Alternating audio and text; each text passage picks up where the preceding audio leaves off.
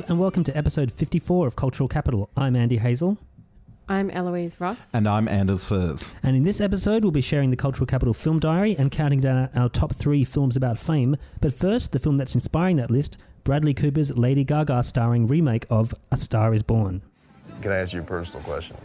Do you write songs or anything? I don't sing my own songs. Why? I just I just don't feel comfortable. Why wouldn't you feel comfortable? Well, cuz like almost every single person that I've come in contact with in the music industry has told me that my nose is too big and that I won't make it. Your nose is beautiful. Are you showing me your nose right now? Yeah. You don't have to show it to me. I've been looking at it all night. Oh, come on. Oh, I'm gonna know be thinking not. about your nose for a very You're long full of time. shit. I'm not full of shit. Yeah, I'm telling are. you the truth. Yeah, you're full of shit. Can I touch your nose? Oh my gosh. Let me just touch it for a second.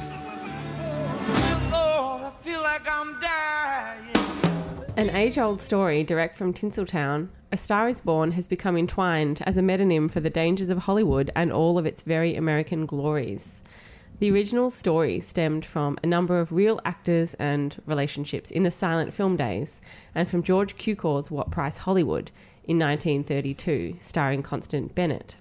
Since then, four stellar presences have performed the role in 1937, 1954, 1976, and now 2018. In the latest, Lady Gaga is Ally, an amateur singer essentially discovered by established Bruce Springsteen type rock star Jackson Maine, Bradley Cooper, who then helps to launch her into a solo career. This version, also directed by Cooper, is full of energy and rich with exploration of both creative relationships and the American dream, while also updating some of the story's intricacies to penetrate real life, where the earlier manifestations were often grounded purely in mythology. Anders, what do you think of this version? Uh, I think it's a really interesting film and worth seeing because it does offer quite a lot to discuss, as we will. As you mentioned, it is such an archetypal story, and I found it really interesting to see these beats sort of dressed up in 2018 detailing um, or contemporary detailing. So, I mean, it's the same old story of, um, you know, well, as uh, he says, as Jackson Maine says in the film, there's what 12 notes or something, and everyone plays them differently. So, that was like a very sort of meta. Um, or self-reflexive, I guess, comment on the fact that this does play them differently. So you have these moments like when she's crowned as a uh, sort of her when her moment arrives, it's sort of crowned by the SNL performance um, featuring a cameo from Alec Baldwin. Um, to you know her adoring dad watching this YouTube clip that sort of goes viral of her first performance.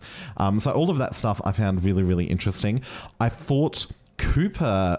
I've never really been struck by Bradley Cooper as an actor, but I really was. He, I mean, it's clear that this was a huge labor of love for him as both a director and actor, and this character really stuck has resonated with me perhaps even more than the character played by Gaga which was not really what I was going into the film expecting but I've definitely hit from his voice, his gravelly voice, to he has a particularly uncomplicated worldview that's nevertheless quite sincere and emotionally resonant. I don't know if that quite makes sense, but he's he's a fascinating character. I mean, he's almost childlike in a way in terms of his emotional responses to things, and I I just I'm still sort of working through that. Um, and I, I don't know, I just found that side really, really fascinating. That that was what I clung to um, more than this story of the star being born, despite the fact that that uh, obviously was compelling and interesting for different reasons. What did you think, Andy?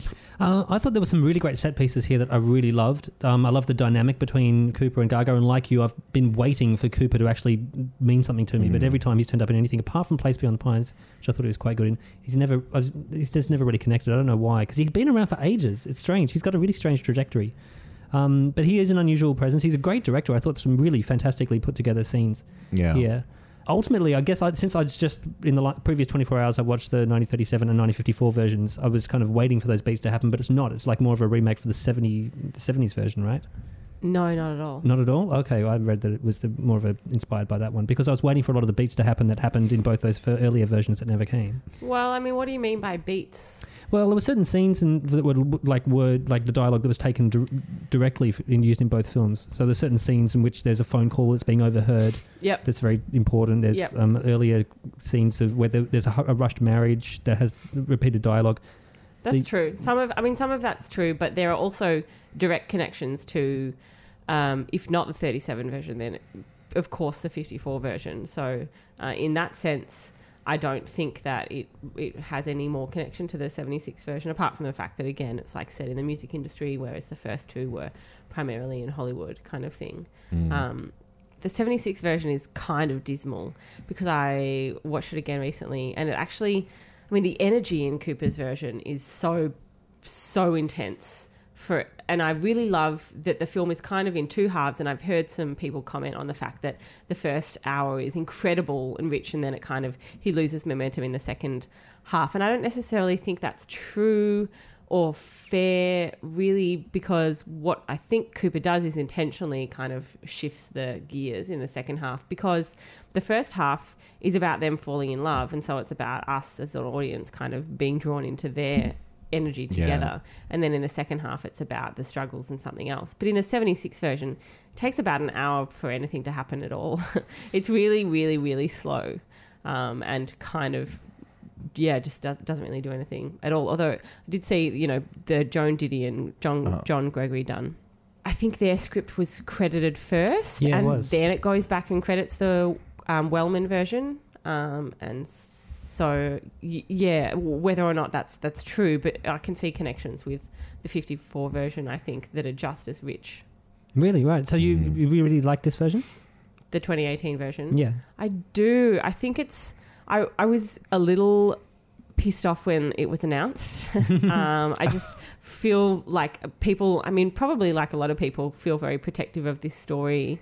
Um, like you know, protective of um, Janet Gaynor and Judy Garland, um, Streisand, maybe here or there, um, but of this story itself and of its retelling and of its connection to Hollywood and of its kind of intense emotional presence and just what it achieves.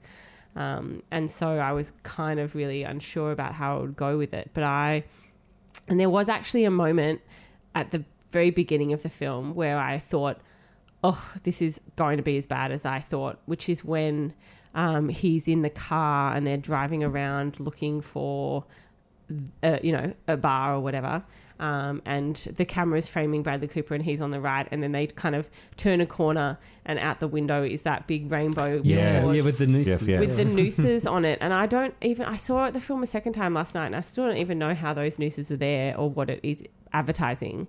Um, but from that, I thought, oh my God, this is signposting this way too earlier, how on the nose and how like clunky this is going to be a terrible film. But, but luckily, nothing like that happened again. Had you been following its development hell? Like the you know, the Clint Eastwood was going to direct it. There were all these different names that were had turned it down, like DiCaprio and Cruz and and Brad, Christian Bale. I va- vaguely knew Beyonce. vaguely knew about all of Mm. those things, but I hadn't really, you know, paid much attention because I mean, like how this story is so entwined with Hollywood, I feel like the idea of remaking it is just constant. And Yeah. so why pay attention to it Mm. kind of if we don't really have to. But the but what I what I loved is that this film still has, you know, the melodramatic extremes of the characters, but it Yeah. also gives them some more kind of subtlety and clarity Yes. and it still has melodrama of like you know editing um, and like particular moments a few particular kind of framing things are, are, are very um, i guess you know kind of soaked in that melodramatic origin but it also updates it and at times the way that bradley cooper directs the the scenes and the way that some of them are kind of just fragments of moments Mm. rather than Mm. entire, you know, scenes or explorations is kind of just like I don't know, an indie drama or something really bizarre, yeah, that right? sort like of there was naturalistic Yeah. kind of acting style. kind of and the way that the music is kind of felt and the way that they kind of move around the screen and the camera I mean the camera will often and this became very obvious to me the second time watching it, but will or he'll he's obviously got that thing where he'll follow a character and it's a tracking shot from behind them and that, that he's realized that that's a really powerful shot which it is and i feel like but maybe it's a little overdone in this film but he'll the way he kind of frames characters at times i was kind of reminded of i don't know american honey or something Mm, mm, interesting. Yeah, well, I think one of my favourite scenes I think was La Vie en Rose in the bar toward the beginning because that fr- that sh- the sh- like keeping you in the audience and then following Lady Gaga around, beautiful. I love yeah, that. yeah, Yeah. And I really enjoyed that scene. I mean, Gaga is kind of the perfect person in America right now to play this character. Um, someone who is not only has been spoken about and kind of framed in the media and in fandom as you know someone who's ugly, someone who is um, fake, someone who um, you know there's there was that story that existed for a while that maybe she was actually uh, you know that she's um, a trans woman. Um, and that you know, it- and it was framed in a way that kind of discussion or rumor about her was framed in a way to kind of put her down. I thought when that happened, Really? Oh, um, yeah. and then she played it up, and you know, Gaga actually appeared on a on a um, magazine cover as her male alter ego. In that, do you remember that? Yeah, Um, totally. and so she did kind of play into it, and I think that that, and also she's someone who is her image is so um, hidden. I mean, her image is basically she wears a mask, she wears a wig, she wears like clothing, A suit out of meat. meat. hide, yeah, that cl- hides who she is, and so there are just like a, a real. Um, there's a real richness of reasons why she's a perfect character, but I love that they put her in the drag bar and that she was a, a you know, that she was a woman um, who was singing um, amongst all of these drag queens who were, you know, wonderful. And shout out to Willam from Drag Race season, um, I don't know, four or something. Yeah, like uh, seeing her again. But um, that you know that I find really interesting that she'd kind of embraced this history Yes. that was used to put her in a particular kind of um, you know narrow framework and she's said well hey i'm gargs now Well, that's and that is really interesting. And um, what I I found interesting about was the film's uh, perspective on that uh, authenticity or lack thereof, because I don't think that it actually. I mean, so there are scenes where Bradley Cooper's character sort of he sort of derides her when she becomes sort of successful and she becomes more sort of produced and um, you know she starts wearing out you know slightly crazier outfits. Nothing too extreme for those of us who uh, know uh, Gaga's uh, you know personas. But yet I felt like that was a more a reflection of his character and not the film's yeah, I didn't feel like the film was embodying that perspective. i was having a hard time figuring that out and because cooper is the director and the main actor Yes. there is some kind of confusion about what his character is saying because his character is so um, you know defined already by the story and then what Cooper himself is doing and there is a confusion of that and there's always going to be you know in any project where someone is playing more than two roles um, I mean crew and cast and so I find that really interesting but I didn't know whether it was in fact some kind of criticism of Gaga's persona because that song that she sings on SNL I mean, I kind of love it, and it's kind of Well, stupid, but it's the it's the kind of song that Gargs would actually perform and Yeah, release. exactly. And it's meant to suggest that she's somehow maybe compromised her artistic integrity, but the you know the character of Ally. But then I feel like is it then criticizing Gargs and who she really is as a pop star? And so there's that, like they're entwined. Ally and Gaga are entwined, and Cooper and Jackson are entwined, and that is quite confusing. And and I- it's yeah, I don't think it's resolved entirely. Yeah, yeah. Which is interest, an interesting tension in the film.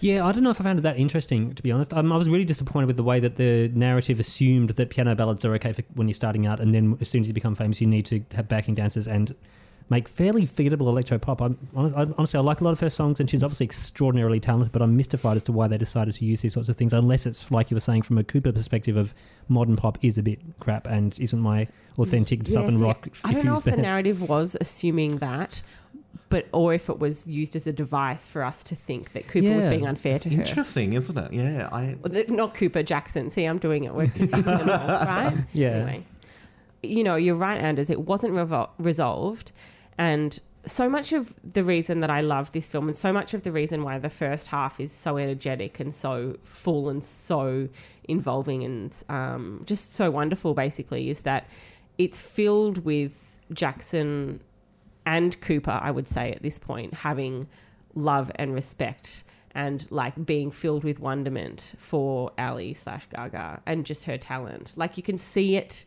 in his reactions, you can see it in the way that the camera frames her and lets her sing. Um, and you can see it in the time that the camera spends between the two of them, and that that's really wonderful. And then at the end, I feel like there was a little complication where it's hard to say because Cooper was the director and he didn't want to although he is obviously the you know the quote unquote bad guy in the film who manipulates her and then leaves her and deserts her and can't deal with you know he's jealous the Cooper couldn't quite go that whole way and so he had to at some point like martyr himself and so that speech that comes from the brother or not the brother sorry the you know the bad guy manager, the manager yeah, the evil Rez corporate guy.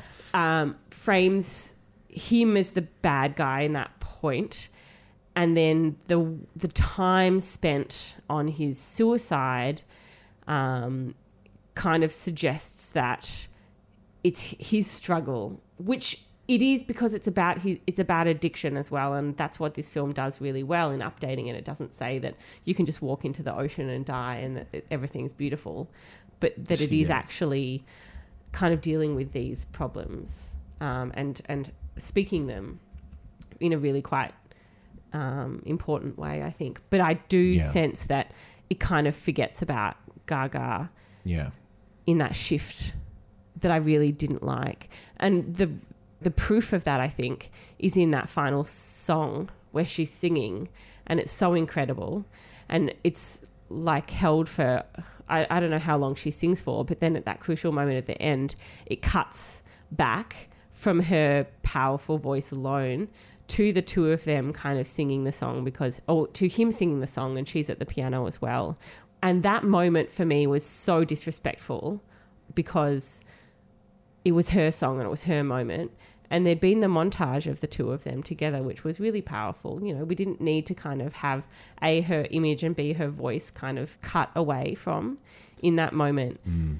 It was almost like Bradley Cooper was saying, you know, remember me? I was such a nice guy. Well, I thought the emotional point was because that was the first time she heard the song. So she was like, there was a, a circle. So a she was remembering it rather than him. Yes. Yeah. Possibly.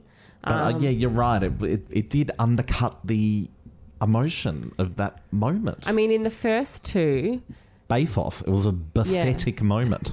in the first two, there is no song. It simply announces them on stage and they, they say, I'm Mrs. Norman Maine, thank you.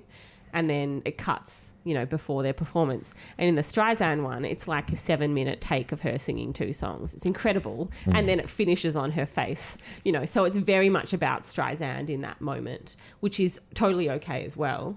Um, you know, she had influence. Obviously, Jon Peters was the producer so in but in this yeah i just felt like this one stood out very very much as something that shifted that moment away from the woman Yeah, okay, right. I got had pretty much the opposite take on Yeah. it. Really, I, the music, the song was really wasn't connecting with me at all, and the fact that they did that montage of clips you've just been watching earlier in this movie, which has been already going for over you know two and Two and a half 20 hours. yeah.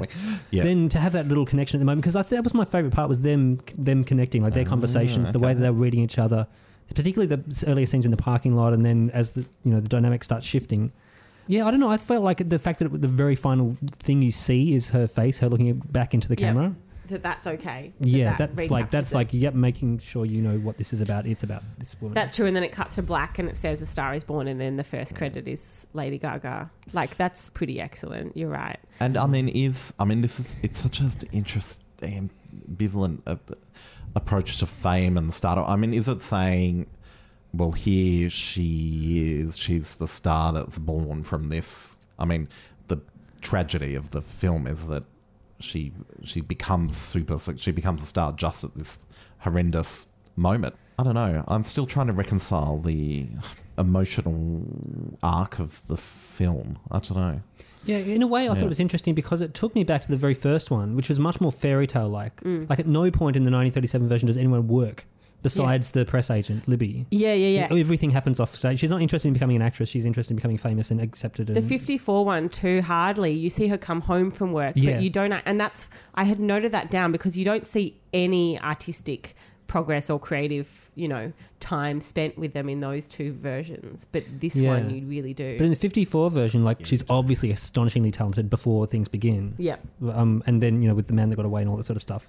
These sort of beautiful shots. Um, and so I found it hard because I was watching the iTunes version, which is 176 minutes, and it has these still pan, pan and scan Oh, shots yeah, of yeah, photographs. that's what mine does. which it heads up to anybody who is about to watch this 54 version, prepare for there just to be photographs on screen for a little while, which really threw me out of it. But it's still it's an astonishing film, and all the scenes that they end up cutting that I was reading about that they cut, you know, are amazing. The musical numbers where George Cukor is just going bananas with the art direction, and it's gorgeous. They didn't cut them. The studio. Studio took Threw them out, them yeah, out. yeah, Yeah, yeah. because it was running what 181 minutes or something.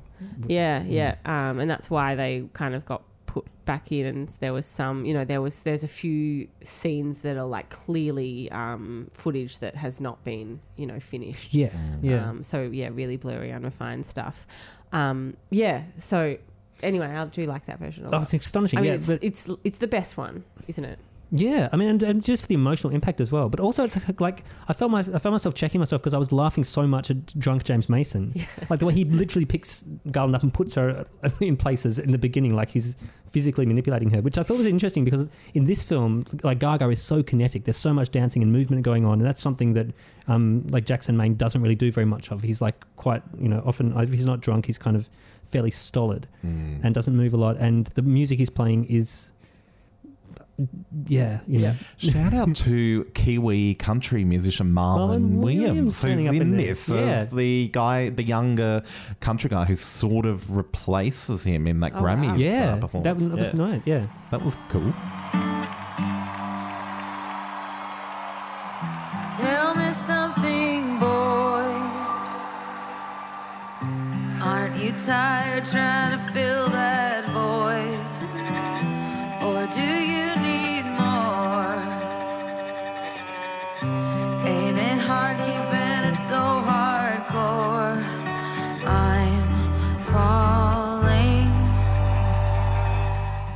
Gaga is incredible. Like not only as a singer and performer, but I actually think that her performance as an actor in this film is is really doing stuff that I haven't seen anyone else do in a really long time. And I don't know whether it's because it's this role in particular and she wouldn't be able to transfer the same um, talent elsewhere. Uh, Who knows, really? But in this, I mean, that first scene, this is Gaga, right? Like she's so um, secure in her performing body. Um, and that first scene where she goes to one of one of his shows and then he says come on stage and she says no no no don't do it. Um, i can't do it. I can't go out in front of all those people. And then she does because she feels the song happening and she says okay i have to sing with this man. And so she goes out and that shot where the camera pulls back and and she comes onto the stage is incredible but there are so many moments during that song where her face is expressing terror and horror that she's there and amazement that she's managing to actually sing in front of people and fear that all of this is happening and disbelief.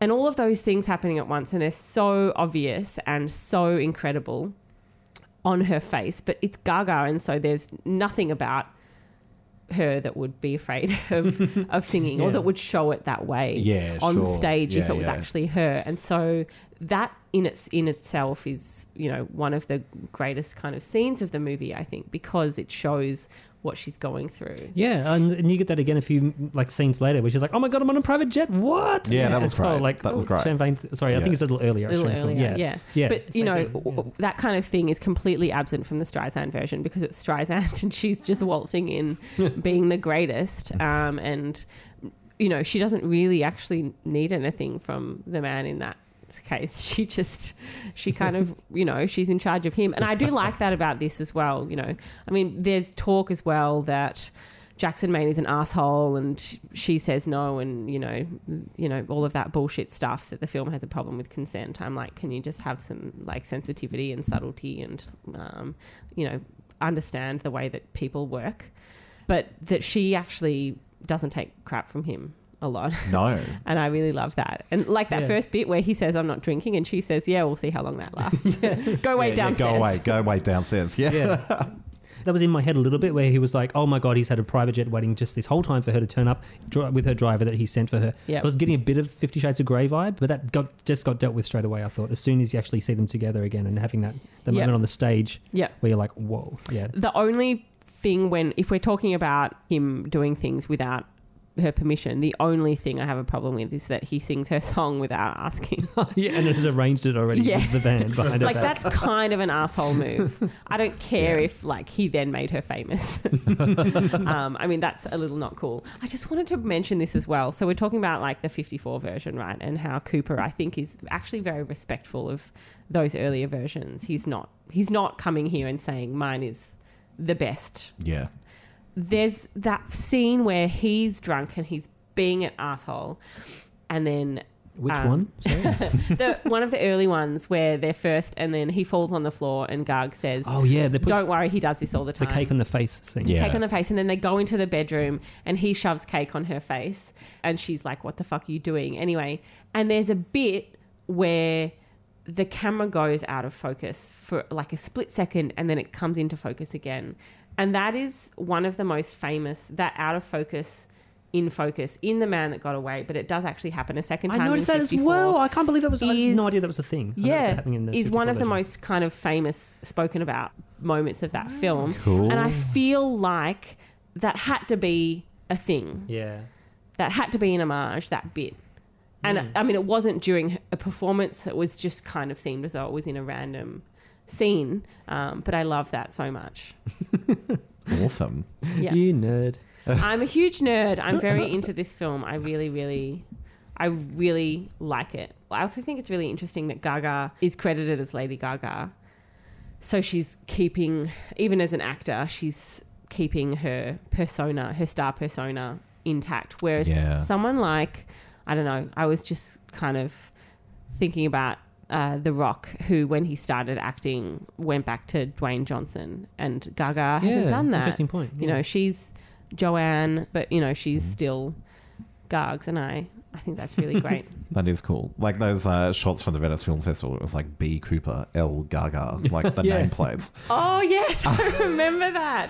Um, and yeah, it does beg the question of uh, yeah performance and stuff. There was a really interesting MIT profile of her recently, and she didn't really give much away. I have that open in my Yeah, browser it's right inter- now. it's yeah. worth reading. I haven't Yeah. read it, but yeah, that she, it's you know, it says something like. You know, she wants to keep on changing, keep on, you know, play all of her personas out. Yeah. Well, I'm looking forward to the Good next for one her. because this feels like she's being herself, but um, it, it can't just be that. I know she's fooling you. yeah, I'm fooled. Um, That's how good she is. Okay, there's actually, I can't believe I didn't say this already, but I was too um, carried away with how much I love this film. But I have a really big problem with the fact that her name is Ally and she doesn't have a surname. And not only that, so she doesn't have a surname, and that's, you know, from a feminist perspective, that's a huge problem that she's only Ally. And she, I mean, not the fact that her star name is Ally, but that as a character, Right. her name is Ally, and they never mention her surname.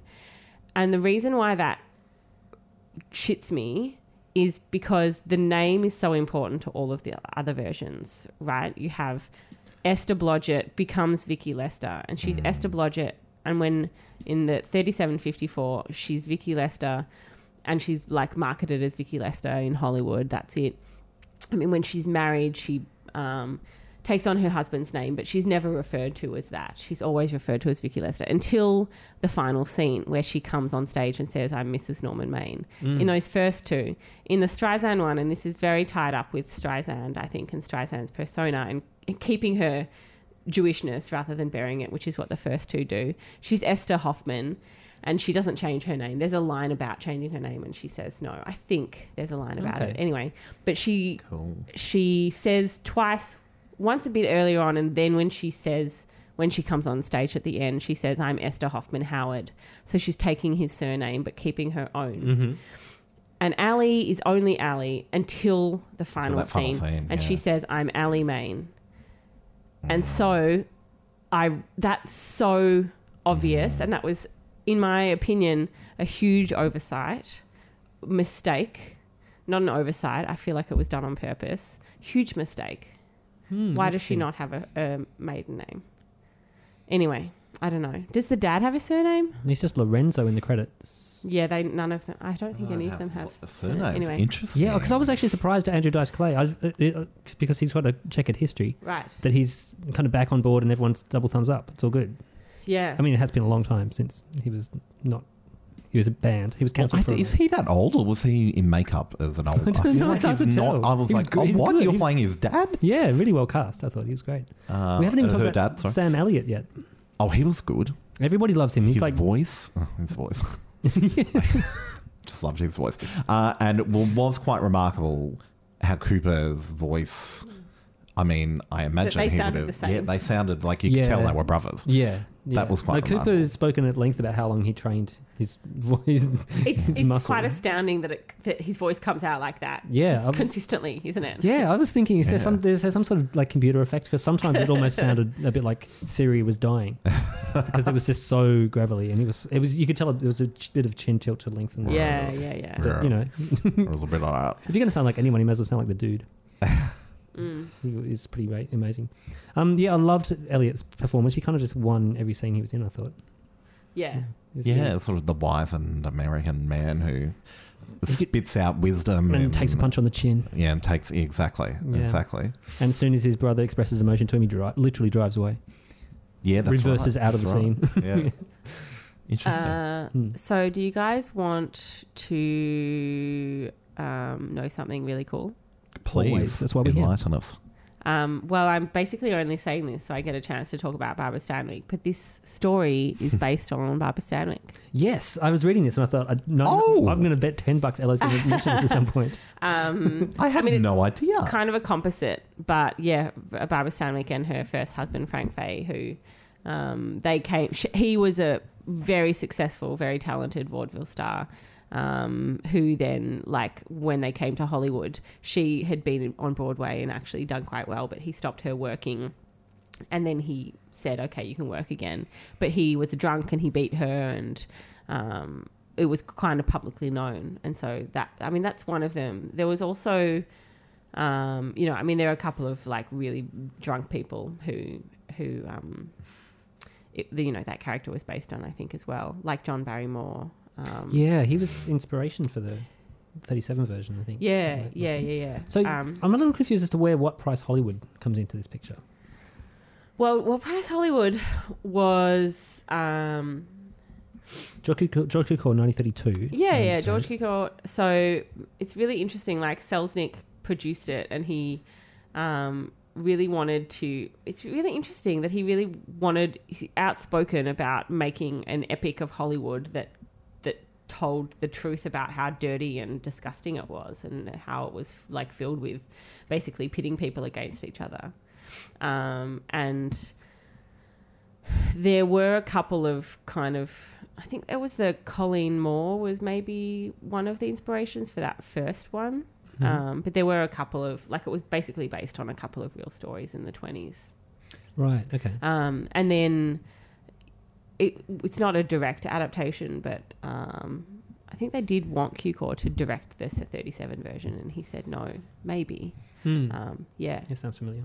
yeah, Yeah, one thing I loved about the 2018 version was the role family played because Yeah. you get family at the very beginning of the 37 version where the grandma says, "This is the money I've been saving for my funeral. I'll give it to you, and you can go to Hollywood." And the fairy tale begins, and then she turns, I think, right at the very end again. yeah, It's like bookending the whole thing. yeah, Um, and then we don't get much of a background for Garland's character, yeah. but then here it's crucial. Like the, I love the dynamic between the dad and the three friends Me who are like too. taking the piss out of each other, and then You get the whole background for, Coop, for um, Jackson Maine's character about his personal trauma. And growing up. also, he's you know he's a supportive father, and yet he also puts a lot of pressure on her as well. And it's just so economically presented that dynamic, like in just that one. Yeah, sort of scene. is. I know that yeah, question. He says, "Are you happy, honey?" And she says, "Yes, I'm happy." When clearly she's just kind of living by rote. Mm. Um, Yeah. Anyway, She's like a mother and a daughter and working yeah. and doing this. Yeah. It's, I, it's there's quite a lot in this film actually. When you start talking about it, it's yeah. I do think that the family issues, that Jackson's family issues, were a little overdone, and that they could have been more cleverly communicated. But but I did like, yeah, Gaga and her dad. Mm. Yeah, I think that was really nice emotional like balance to be able to bring to it. Mm. Yeah.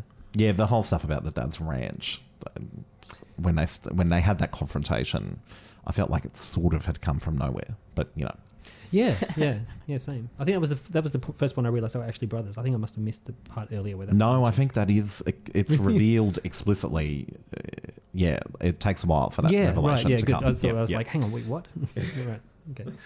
Yeah, I mean, there's a fair few people to get your head around here. I was really hoping for more of the three f- friends and the dad dynamic. Actually, I could have spent the whole afternoon spin with off, them. spin off with them driving. Uh, Yeah, and, then, and then the guy with the cap who turns up and suddenly he's there for when they announce the marriage. He's the driver, I, I think. Oh yeah, that guy. The, the African American friend of Bradley Cooper's when he turns up at his house and they have the heart to heart. Yeah, He's passed out in front, on the street, and then he proposes and yeah. He had that great line about uh, what we're all ships or something, and sometimes you you dock on your journey and then you stay there and you were you that you realize the journey was going to the dock all along or something like that. Uh, Yeah. I said it in a bad way. Oh, no, but it's, you're- you're it's, right. it's much more eloquent. that's yeah, that's one of the best lines of the film, I think. um, yeah, and then of course there's Gaga's friend who pops up as well. There's quite a few. There are a few characters. He's great. Yeah, I- Yeah, he was good too. Again, Their she's more relationship. was- yeah, yeah, yeah, yeah. That's true. But it was very much about the two of them, Yeah. Ally and Jack, wasn't Yeah. it? So, and their dog. And their Charlie. dog, That beautiful who is dog. Bradley Cooper's real dog, yeah, I just learned named that. Charlie in the credits. It's Yeah, credited okay. as Charlie. Cool. Yeah, I thought it was uh, one of Barbra Streisand's clone dogs for a second. Oh my God, why Similar didn't they- spectrum of dog, but yeah. Cooper, you I missed, know, you missed Cooper. a golden opportunity Come on. there. A golden retriever opportunity. Maybe. I don't know what they are. I'll pay that. I'll pay that. Thank you. Um, I kind of okay. I, there was one thing, a question that was uh, running through my head while I was watching this to ask you: Should this movie have been called A Star Is Born? yes. Because it, immediately saying that you bring an awful lot of baggage to the film, which kind of was doing a lot of its own stuff for a lot, lot of the, the case. It should have been called A Star is Born, in my opinion, because it is a story that is not entirely original and has been done in other forms, in other movies that are not directly connected to this. Whereas this is directly in conversation with the earlier versions mm. and relies on that pre, you know, knowledge that people bring to it. That's my opinion. Okay, because in a way, I was like, you're almost killing your last act because everyone who comes to this is going to know where this is going to end. know- My friend Julia didn't know Oh, right. last okay. night. She was pretty sad. Uh, Um, so not yeah. everyone, but you know, Mm. but if you do, I don't think there's a problem with that. No, no, I agree. Um, You know, because it- there's it- value in going back to these archetypal stories. I mean, and the other thing is, it does. I mean, it is the. It is what the film is about, and Eve. What I find interesting, even when the film's not. Uh, uh, is everything in the film is then underlined by that central idea of her becoming a star. So Her it- replacing him. yeah. So so it becomes sort of the, the way you, or the way I anyway viewed everything in the film was with this background knowledge of the fact that her becoming a star is the the way to interpret everything that happens, which is what makes it a really interesting, I think, portrait of fame and celebrity and all the rest of it. Okay, Um, yeah. cool. So yeah, Yeah. good good movie. I totally recommend it to people. Absolutely. Would you? Yep, for Yeah, sure. yeah. Yeah. I think we're not going to be able to avoid it for the No. next six months right up until the war I was so happy because I saw it last night at like five o'clock, and the cinema was fill, full. Um, and I imagine you know many many cinemas were full on a Saturday Yeah, night. yeah, First- it's- I mean opening weekend. Like it's kind of it's it shouldn't be that unusual, but it is that unusual. I think. Um, I mean, I rarely go to the movies on a Saturday night, so I don't really know. But, but when you do, you go to a Star Is Born. when I do, I go to A Star Is Born. um, yeah, don't waste my moments. Do you predict awards for this? Yes. I mean, I am on the Lady Gaga Best Actress train, but I haven't seen any of the other performances that are likely to be nominated. I really so, want to see Glenn Close and um, the wife. I would like to see her too. So I can't really say. Um, and but Anders and I got quite excited watching Emma Thompson in the trailer for the Children Act. oh yeah, We yeah, yeah. did. Always love it. I'm worried about the movie, but uh, I think she will make it though. But can you imagine that movie with Julia Roberts? I, this is my hypothetical. I'm like, that would be a weird movie. I'll Well, I think was to it. trying to imagine A Star Is Born directed by Clint Eastwood, who directed Jersey Boys. Let's not forget. And can you imagine what a different film that would be? Jersey Boys is a chore. Well, it's No Star Is Born, so Mm. yeah. Um, but although he's got his own movie coming out in December, The Mule. Yeah. Yes, which is based on true story. Yeah. I mean, I'm sure that Bradley Cooper will get um, He'll some get nominations for if not sure. awards. Yeah, I, I predict Sam Elliott will win. Nobody else seems to be touching for Best Supporting Actor, although Richard E. Grant in um, oh yeah, yeah, yeah. looks like a very exciting proposition in um, why don't- can you can you ever forgive me? Yeah. So anyway, we'll see. We'll see, but We'll yeah. see. But it will oh, be and Shallow, it will be on the radar. Shallow. For no sure. question. I mean, maybe it'll win. I mean, Give it to her now. You know, Babs won an Oscar for Best Original Song in the 76. So at the very least, the Academy could give it a. Yeah, the Academy, Best original Academy song. owe this film still for Judy Garland losing out to Grace Kelly. they don't mention that. Uh, and look, if that all fails, at least the surely the Golden Globe for best musical or comedy. surely. Yes. yeah, I, yeah, I would put money on that.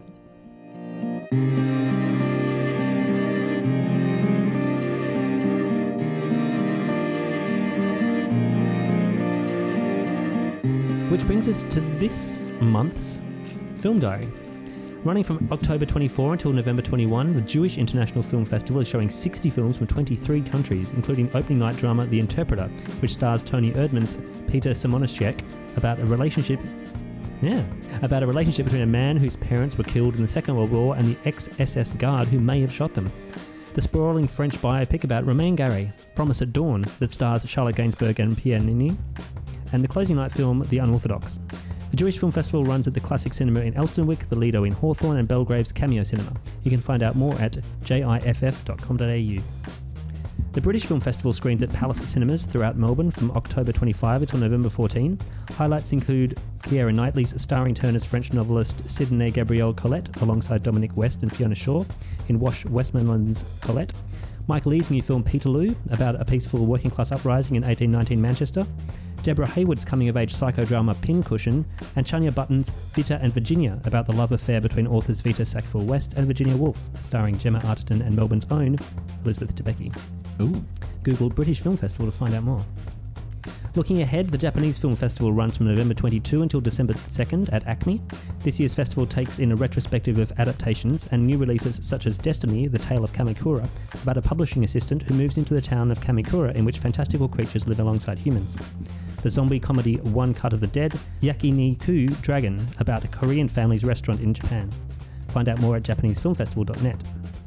Over at the Astor, the classic French film festival's Jeanne Moreau special runs November 8 to 11. Highlights include Joseph Losey's Eva and Jules et Jim and Elevated to the Gallows.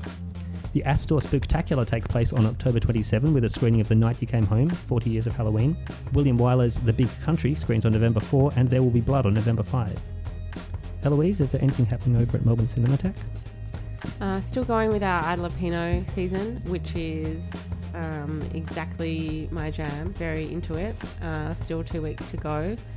It's a special four week season focusing on her as actor, screenwriter, director. And then following up with Edward Yang, some great films.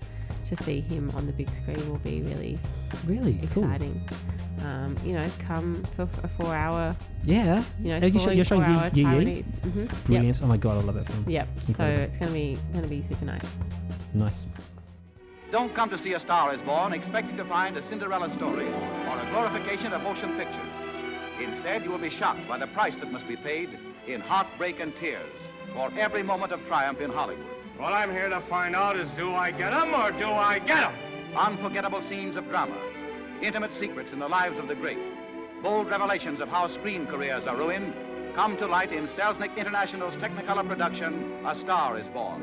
The rich human interest story of Hollywood is filled with happiness and despair, joy and tragedy, a crazy quilt of madness, sanity, laughter, and tears, the desperate struggle to reach the top, and the battle to remain there. And now to our top three films about fame, of course, which ties in with the behemoth we've just spent the last 40 odd minutes discussing. Um, Anders, did you have any sort of prerequisites in mind when you were deciding which films would make your list? Uh, not to talk about my fa- one of my favorite films of all time, Mulholland Drive, um, was on my list. Prerequisites, not really. Just I'm really attracted to things that look at the dark side of fame, and I think this is increasingly relevant. Okay, I, I can only talk personally from my own experience, but I feel like this is something that has really, you know, through um, the Harvey Weinstein stories and all of these, this sort of reporting that goes on, it's gone, the dark side of Hollywood, quote unquote, has gone for me from some sort of abstract concept that is artistically explored in certain films and TV to something that's very real and that has changed my relationship. It's certainly, be, I don't know. It once you sort of realize that no, there's a real people. This isn't some abstract theme. It's a real thing grounded in real people in a real industry. It really drives that home. So I was interested in films that look at that kind of stuff in a really serious kind of way. I guess. Cool. Okay. Elo, was there anything that you did? You have any like rules or anything about making this list? My rule was because I've actually found it quite hard to think of films because there are too many. So my rule was that it couldn't just be a film about uh, a famous person or a film about Hollywood or whatever. Like that, that was not enough. That it had to be a film that actually kind of investigated the idea of fame. Mm, great. Um, okay. That was my that was my kind of prerequisite. Cool. nice one. Okay. Um, would you like to start, Anders? I'd love to. So, my number three is the documentary Helmut Berger Actor uh, from 2015. Directed by Andreas Horvath. So, Helmut Berger is probably most well known as the muse of Italian filmmaker Luchino Visconti. I'm fairly sure the two were actually lovers. Um, and for a long time, he was regarded as quote, the most beautiful man in the world, end quote, or at least a contender for that title alongside someone like Alain Delon. I knew you were going to say him. Yes. He's a beautiful man. He is a beautiful man. Helmut Berger, still alive, he's now in his 70s.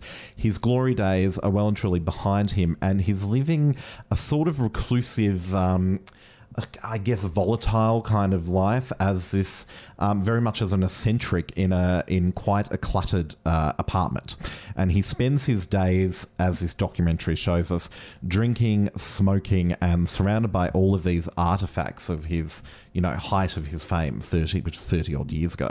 Um, so enter documentary maker Andreas Horvath, and he I find this film so this film is essentially a portrait of Berger, basically um, Andreas interviewing him and then also interviewing his mate. These are the two uh, main people in this um, documentary, and I find it a revelation. It's a revelation for many reasons, not least in its depiction of the faded European glamour set of the 60s and 70s. Um, there's this really amazing sequence where he follows Berger to a New Year's Eve party in Monaco. Um, and it's one of the saddest scenes I witnessed at the cinema in 2015. Um, because they're it's just so depressing this sequence. So they're all in their 70s or 80s they're all dressed to the nines um, in obviously very wealthy people. And none of them are having fun in this um, they're all just sort of sitting around staring at each other. It's just it's it's, it's awful. It's like cringeworthy to, and these are the people who 20 or 30 years ago you know ruled the i guess pan European party scene, I guess. This is what they are now. They're reduced to this just, it's just awfully depressing. Um, and the sadness of that scene is only eclipsed by the final scene of this documentary, um, which, and I'll do a spoiler alert in case you ever want to watch the film, but it ends with us watching Helmut Berger attempting to seduce the director in a sort of very desperate ploy uh, by getting naked and masturbating for him and us, the viewers. So, like I said, it's a revelation. This film, watching this guy, yeah, yeah, it's it's uh, yeah, it's something else. So. I, I don't know how you could find it. It's semi obscure, but do recommend if you ever get the chance to watch it, you'll reassess um, the 20th century European filmmaking. Wow. Thanks Yeah. for that, Anders. yeah, no worries. That image. Um, certainly goes along with your idea of looking at the darker side of things. It is. Yeah. Yeah. It's interesting. Interesting film. Hello. My number three, and I would like to thank Philippa Hawker for suggesting this film to me this morning. We were chatting about what to look at, you know, with this top three, and I love, love, love this film, but didn't think of it in my thinking about, you know, fame because it doesn't immediately strike out as as something that might go into this category, but it very much does. So my number three is the 1954 George Cukor film. Uh oh, Andy's What? worried. Wait, what?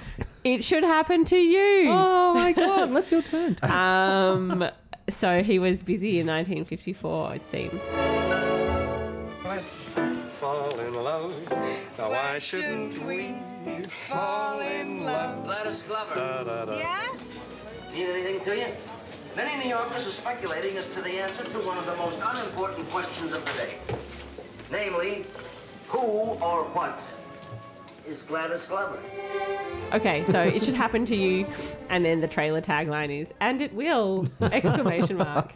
So this is a, f- a comedy film with a script written by Garson Kanin, who has written and directed films that I think I've mentioned on this podcast before, like My Favorite Wife. He was married to Ruth Gordon. wrote, they wrote a lot of comedies together.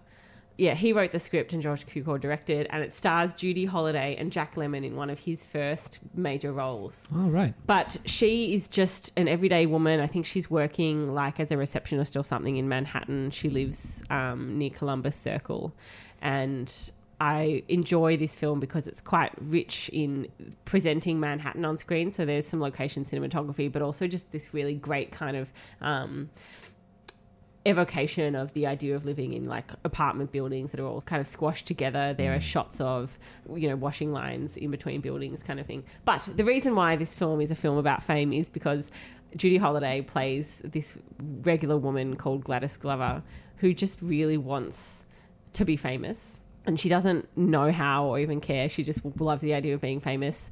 Not even the idea of being famous, but she wants to see her name in lights, basically. And so one day she sees a billboard being taken down in Columbus Circle, being replaced with advertising that says, call this number to advertise here.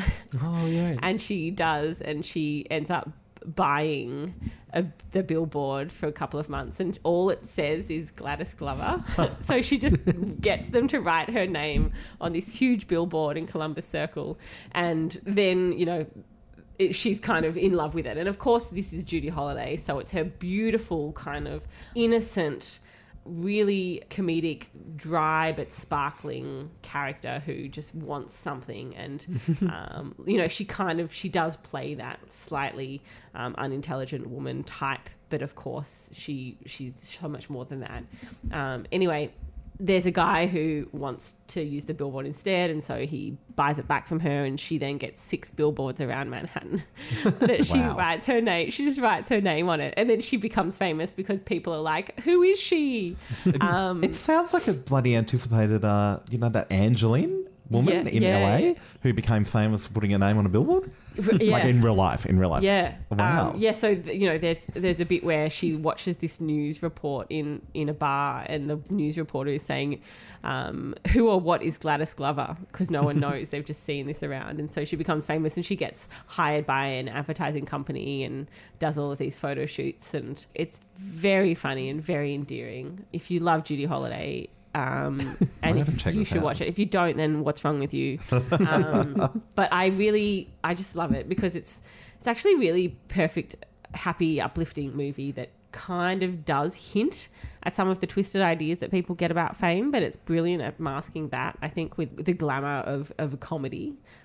I, I mean, I can't really say that it's doing something more subversive than it suggests, but but perhaps it is. Especially given that it was, you know, a Cukor film in 1954. Yeah, that anticipated viral advertising.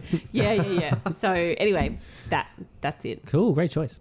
Um, my number three is Robert Altman's 1975 film Nashville because it kind of does what it fills in the blanks, I think, for a lot of what A Star Is Born is, because A Star Is Born kind of has this reductionist approach to the industry, where you have one person who can suddenly bring this whole you know, behemoth behind them to make you famous. Um, and whereas this actually just breaks down that behemoth into these lots and lots and lots of little bits. And so there's like 24 characters in this film. There's hundreds and hundreds of like minor characters. There's all these overlapping di- There's over, so much overlapping dialogue. So ostensibly, what it is is it talks about Nashville and the country and gospel music scene. And right from the very beginning, where you're kind of inside this really crowded recording studio as this titan of country music is making a song about how wonderful America is. You then start moving on and then seeing these other characters, these people who are swirling around them, this folk trio that turn up. There's so much amazing music. There's like a full over an hour of this film is just songs being Yeah. played, performed on stage. And then you get so many different versions, all these different genres, these different characters that come in. In the background of all this sort of um, this kind of hurly burly, there's a political candidate and a businessman who is, who's putting on a rally, which incorporates some of the artists. That becomes the climax of the film, even though the climax is probably too strong a word. It kind of just happens, like everything else in this film just happens. But the way the it's kind of ingenious, not in the only in the way that Altman moved microphones around these busy scenes of to uh, to catch these different dialogues, um, but also the way that the music is used to connect people and these different relationships that people have and the way that they change. It's compulsive watching. I think it's incredible. And every time I've watched it maybe nearly a dozen times, and every time there's always more to find.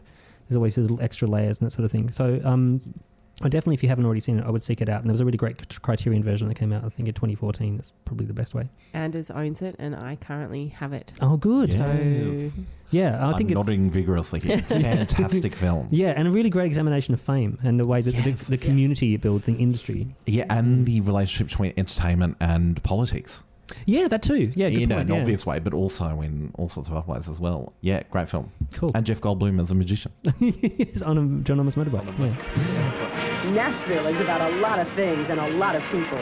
See all 24 of them and the outrageous things they do in Robert Altman's Nashville.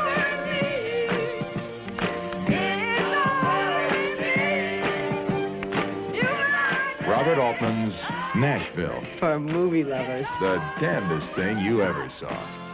Um, my number two is Martin Scorsese's The King of Comedy from 1982.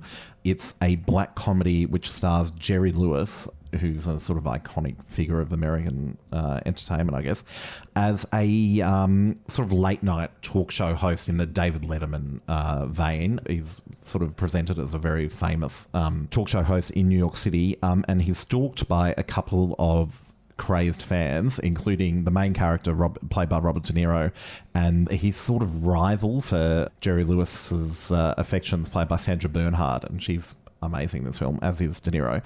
And, and so the film sort of uh, spends a lot of time with De Niro's character. We've sort of discovered that he's a wannabe comedian himself. He's not particularly great at that, but he's very good at the hustle.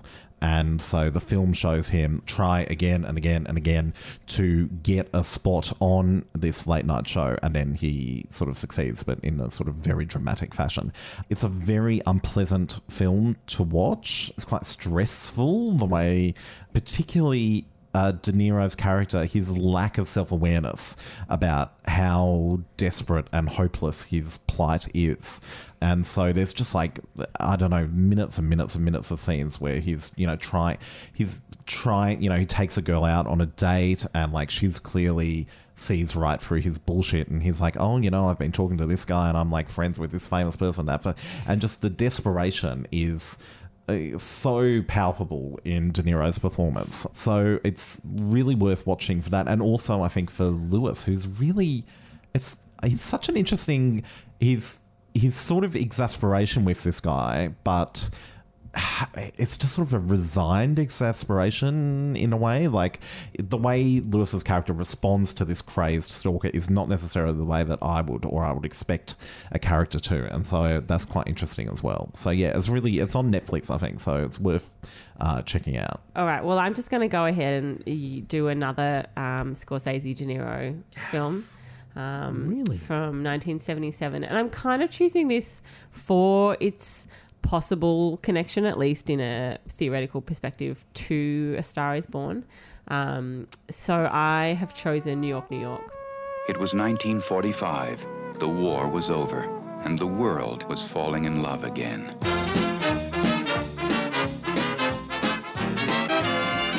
Give me a number. Just you got a pencil or No. something? Give me. All right, well, I have a photographic memory. Just give me a number and I'll, and I'll remember. No. Give me a phone number. No. Yes. No. Yes. No. Yes. Liza Minnelli, Robert De Niro, New York, New York. I can take a hint. Can you also take a walk? Look, you want me to leave? Yes. I'll leave right now. Bye. You expect me to leave after the way you talked to me just now?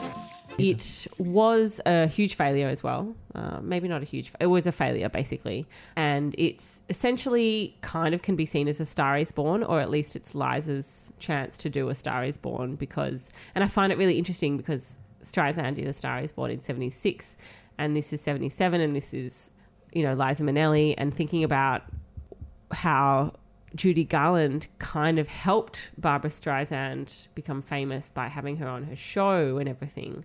That that that whole connection is very interesting, and you know something that I need to think a lot more about before I try and talk about it. Um, in public. Anyway, mm, I can talk about it intimately with you guys. We so this film is great because I mean it kind of follows the same trajectory. It's like a, a woman who's a singer, um, small time singer, is meets um, a big kind of saxophone player. Maybe not big at this point, but basically you know a, a successful saxophone player played by De Niro, and they he's annoying and he keeps badgering her and he won't take no for an answer and whatnot. Um, and so, in that sense, he's kind of plays this very irritating character, which he was so good at doing in so many of these early Scorsese films. But he, they kind of go to an audition together, and he interrupts her audition, which is something that happens similarly in the 54 and 76 Star is Born, right? That he kind of, um, she has to save him essentially. And so he interrupts it and gets into a fight or whatever. And then they do this song together. She sings and he plays saxophone. And then they get hired together as a duo act. Um, and then they fall in love and they get married and they have a son. And then he leaves her because he can't. It's not so much about the fame at this point, I think, but he just doesn't want to be a father and he's a bit of an asshole. So, but then you know he kind of falls down, and she gets very, very famous through a period uh, after a period of several years. Um, she kind of becomes this really popular person. I think she um, kind of goes to Hollywood, maybe, but then you know, um, or has success in Hollywood at least, and then goes back to New York and sings the big anthem, right? The New York, New York, and it's incredible, and it's really wonderful because there's kind of there are a lot of bits in this where she looks so similar, is framed so similarly, and also looks so similar to Judy Garland in the 54 Star is Born. Um, and that that is, you know, really just quite lovely um, to think about. But this film opens on VJ Day 1945. And so if you think about that connection to American, you know, that kind of it's already accessing this American mythology Mm. um, and this idea of America kind of being there for itself and supporting itself, and and that like as a whole kind of construct, um, giving life to these relationships and to this fame, but then at the very end, it being kind of undercut by what has happened to these two people, is is really quite fascinating. Um, you know, and I think that we, when we look across Scorsese's career, that he's doing that in a number of ways. Um, my number two is probably a film I don't think anyone I've met outside of an Uber has ever seen, and it's but it's weird. So I'll start from the beginning. So um, I made a whole bunch of notes because I was really like, this film really needs to be seen by more people. Um, there are a lot of films about rags to riches fairy tale journeys of a person, usually a girl triumphing against adversity and poverty on talent alone, and it has become like one of the first cinematic cliches, like A Star Is Born. But there is something so compelling about this story that even if you see the mechanics working and you can predict the ending, it's still really, really emotionally engaging. Um, and so my number three is uh, sorry, number number two is a film that uses these sorts of this sort of template to tell a much more interesting and richer story than a lot of others. Um, this movie is called Secret Superstar. It's a Hindi movie that came out in late 2017, and it became the biggest in Hindi language film outside of India. It's on Netflix. So, Secret Superstar tells a story of a 15 year old girl called Insia who writes songs and has these dreams of becoming a singer. But for, unfortunately for her, she lives in a conservative Muslim family in this Indian town of Baroda. And her best friend is her mother. And pretty much the entire film gives you this illusion that it's going to be like a Star is Born kind of journey of obscurity to fame. But it's actually much, much more about the mother daughter relationship here and about overcoming um, sexism and religious uh, com- conservatism and its effect on women. Um, so her mother uh, steals some money um, from her abusive husband and to buy a laptop for her daughter. And so as soon as she does so, she starts making videos of herself and uploading them to YouTube. Only she's wearing a niqab to hide her identity because she knows that if her father finds out, then this will become a big problem. So she becomes a viral sensation because her songs are beautiful and her voice is amazing. And it becomes it gets to the attention of this famous music producer played by the film's producer Aamir Khan, who's like the this titan Oh. of the Hindi film industry. Yeah.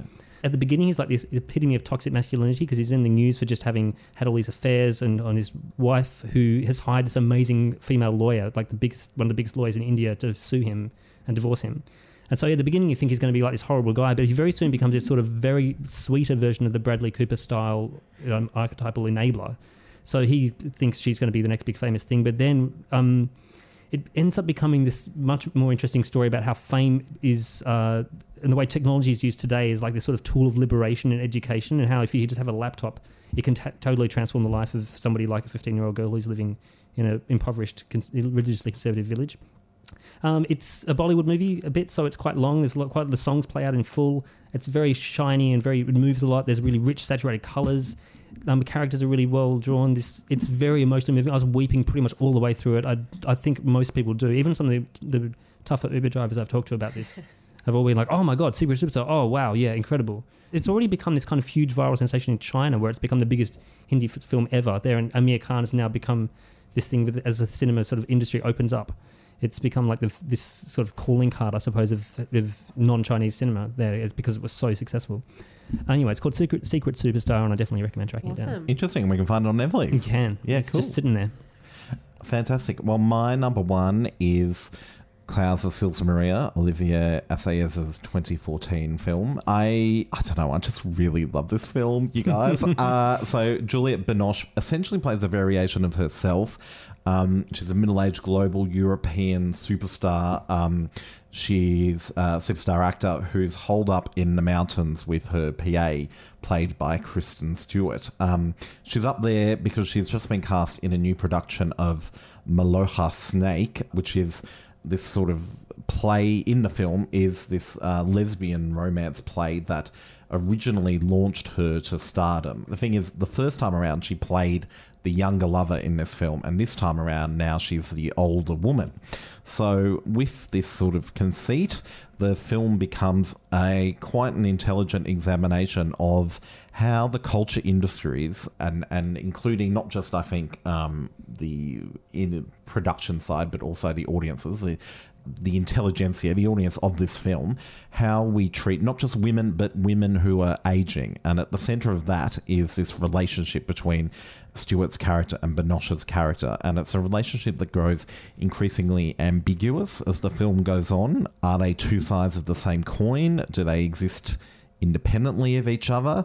Is this industry forcing them against each other in certain ways that they can only barely understand? How do they resist um, that? How do they embrace it at certain points? It's sort of it's very interesting how that all plays out in the film, um, and so you have some really wonderful moments of bonding, I guess, between these two women, but also a bit more of an ambiguous relationship. So all of that is explored and it's not definitively answered. I just it would be easy to write this film off, I think, sight unseen as just another Juliette Binoche starring European art house picture. But it's it's way more intelligent than that. And That's I the name of my new band. yeah, Oh, God, can I sign you?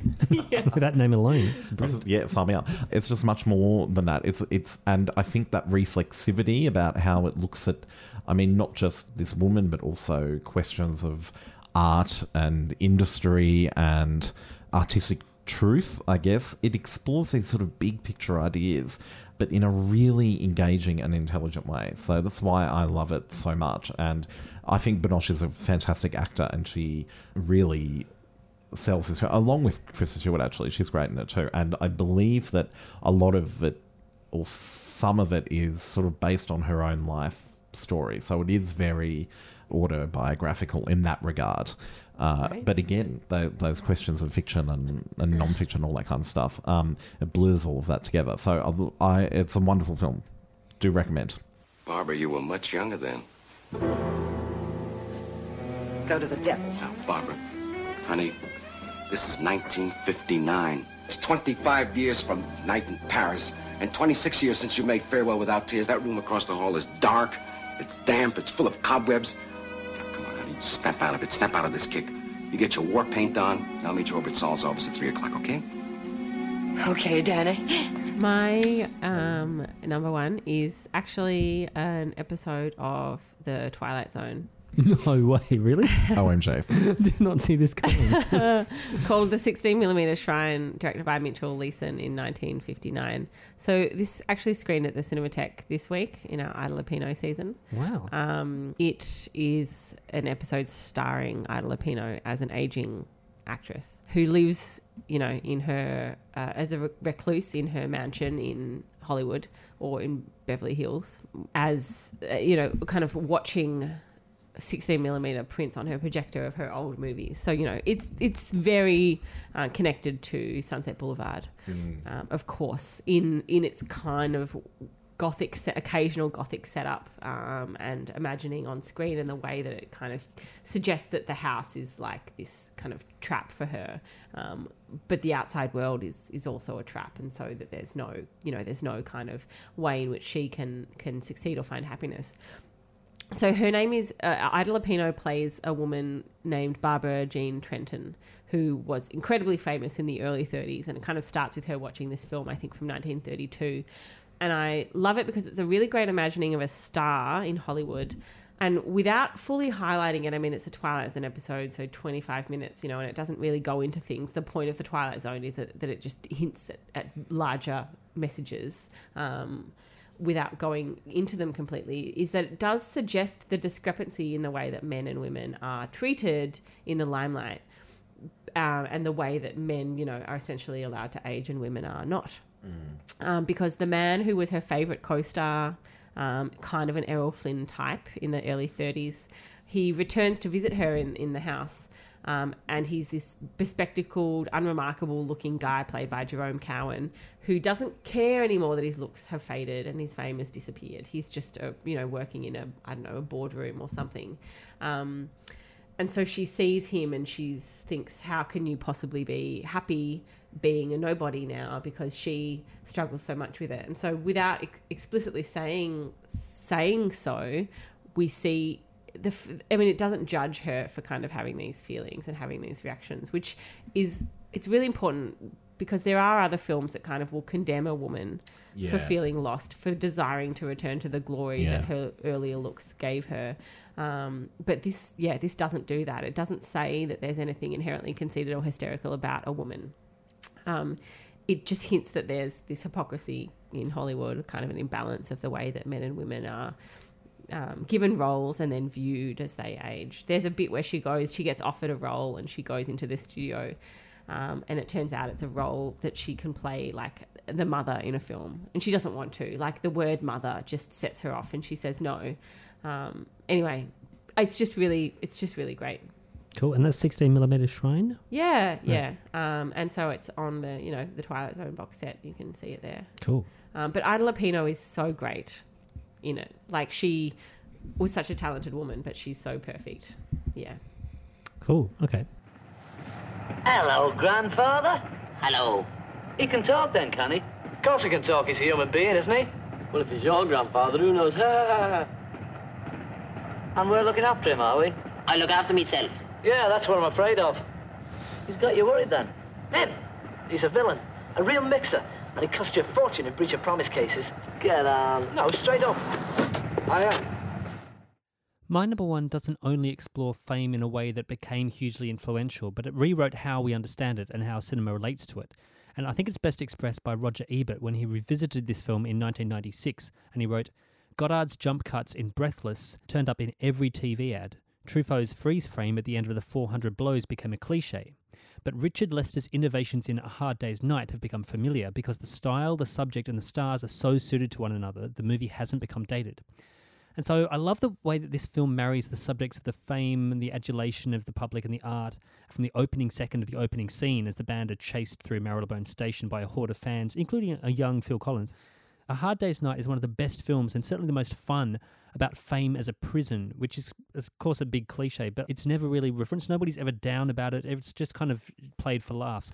What makes this such a great film about fame is the energy that it has. This movie was released on Ringo Starr's 24th birthday, and Richard Lester had just crossed 30. So this this total youthful dynamism. It's very rare to see a film of this stature but just be given over to a bunch of young younger people to and I really think that the energy is captured beautifully.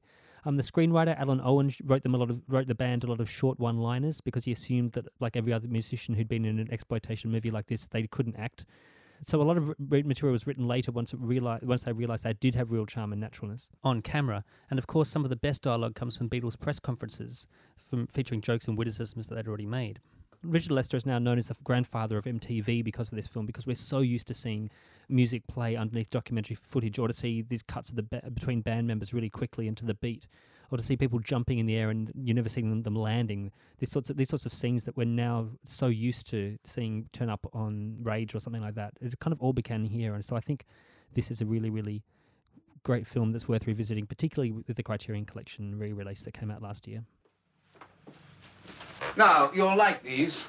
You'll really dig them. They're fab and all the other pimply hyperboles. I wouldn't be seen dead in them. The dead grotty. Grotty? Yeah, grotesque. Make a note of that word and give it to Susan. Of course they're grotty, you wretched nit. That's why they were designed. But that's what you'll want. I won't. You can be replaced, Chicky baby. I don't care. That pose is out too, Sonny Jim. The new thing is to care passionately and be right wing. Anyway, if you don't cooperate, you won't meet Susan. And who's this Susan when she's at home? Only Susan Campy, our resident teenager. You'll have to love her. She's your symbol. Oh, you mean that posh bird who gets everything wrong? So, did anybody have any uh, close call, nearly but not quite? I had just one, and I just want to throw it in there because I feel like it would be remiss of us to leave something like this out, and that is the music video slash movie for Paparazzi by Lady Gaga. So this is a like almost eight minute movie, I think, and it's set up like it's a real movie, and it says you know introducing Lady Gaga, starring you know Alexander Skarsgård, directed by Jonas Åkerlund. But so you know he's the director, but we can very much say that this is all part of Lady Gaga's own curation of her image. So it kind of sets up before the song starts this perfect home, green lawns, manicured garden, view of the ocean, um, sculptures, chandeliers, you know all of this stuff. They're living in this mansion, um, and her beautiful boyfriend. Um, there's but it's kind of messy. So we see beneath this curated perfection like cash strewn all over like shit kind of broken in the house. Um, there's no suggestion why but anyway there are the and the bills the money bills have gargs on them and they say the united states of lady gaga you know? So it's very much curating this image of gaga as the center of, of america. Um, but then she falls off the um, balcony because her boyfriend Alexander Skarsgård pushes her, and she there's a sh- this incredible shot. There's filled with incredible shots of her in like costumes, just every five seconds a different costume. Um, this great shot of her kind of splattered on the footpath. footpath. Newspaper headlines say like "Lady, no more Gaga" kind of thing because she's she's not dead. It turns out she gets out of limo in the next shot with a red diamond neck brace in a wheelchair kind of becomes this real stylized pop video of like in, influenced by the post-human body. Um, Right. and then the, one of the lines is we're plastic but we'll still have fun. Um, then it's clear that she's you know still trapped with her boyfriend who she hates and so she kills him and then she admits to it. She publicly admits to it and immediately the newspapers welcome her back and there's newspapers kind of you know on the in the frame we love her again um, kind of thing so Right. i mean it's very it's shorthand but it's this great commentary on fame right and america you know but the, the kind of thing that you see people thrive you know that we will we worship people who commit crimes um, just Mm. if they're glamorous at least Yeah. um, anyway it's shorthand but it's really great Good call. Awesome. Um, uh, just a couple of brief mentions. Uh, another Robert Altman film, The Player, which uh, is set in 1990s Hollywood and has, has a who's who of that scene uh, as um, supporting actors and extras. A classic, these are all very obvious choices, by the way. Uh, a classic of um, the Star is Born and eclipses other stars genre, which would be all about Eve. Yes, I was going to bring that up before actually. um, which is a fab. Oh, I love that film so much. Um, and I'm sure we've talked about that before. Um, On our All About Eve episode. Yes, we did. We had a whole episode devoted to it. We did. Yes, okay. Deservedly so. Well, link in the show notes Yeah. to that. And then uh, I'd like to do a quick shout out, although it's more about the media rather than fame. So the instruments through which um, fame is propagated, but that is the 1976 film Network. Yeah, right. Good one. Yeah. Um, I just had Almost Famous. I thought it was a fairly obvious call. Oh, yes. Uh, Love and Mercy was a 2016 movie with where Paul Dano and John Cusack both play different. Uh, uh, Brian Wilson from the Beach Boys at different ages, and a lot of that's about the making of pet Oh, sounds, yeah. and then it's about the ramifications of what it's like to be a really unusual man who's become extremely and famous. I heard that was surprisingly good. It's amazing. Yeah. Sound design, especially, is remarkable in that film. Actually, um, also "Singing in the Rain" needs to get a mention, and I really like uh, that thing you do. Tom Hanks' uh, 1996 movie about kids who kind of have a one-hit wonder. Um, I reckon that's worth a look. One more shout out to Roxie Hart, 1942, starring Ginger Rogers, uh, directed by William, William A. Wellman, who did A Star Is Born in 37. So this is a like the Roxie Hart Chicago kind of story of the woman who, you know, wants fame. She's in prison and she gets fame because she um, plays the role of the wife, the very stylish um, kind of abused wife, very well and plays it all up. I love that film. Cool. Um, and sorry, I'm just going to do one more. David Cronenberg's Maps to the Stars, Oh yes, of course. which is a delicious sort of portrait of Hollywood. that's an excellent choice. Yes, we do need to mention that. Mia Wasikowska again. Mm. More of her. And Notting Hill. I'm out. And that brings us to the end of episode 54. Sorry, Anders, did you have? I'm done. I'm done. Okay. Um, Mulholland Drive. that weird Woody Allen movie with that one little bit where Roberto Benigni wakes up one morning and he realizes he's famous but he doesn't know why, and the rest of the world just is kind of obsessed with him. That's a great little clip from a terrible film. Anyway, and that brings us to the end of episode 454. Thank you very much for listening. You can get extra thanks from us by throwing some stars our way on iTunes. Please rate or review us. Episode 54. As in 1954. That's in 1954. Not a I think coincidence. We're all Judy Garland, you guys. Wow. Yeah. And Good Roger, work, team. Yeah, nice one, everybody. And Roger Bannister breaking the four minute mile. Anyway, you can follow us on Facebook at Cultural Capital Podcast. We're on Twitter at The Cult Cap Pod. You can find me at Andy Ricky. I'm, I, sorry, sorry. I'm at Eloise Laurie Ross. And I'm at Anders Furze. And great, exciting news. We now have an Instagram account Oh, that you can follow, Follow which us will be Instagram. posting stuff from Yeah. too. That's Cultural Capital Podcast, unsurprisingly enough. All one word? Yes. Great. Friend us there.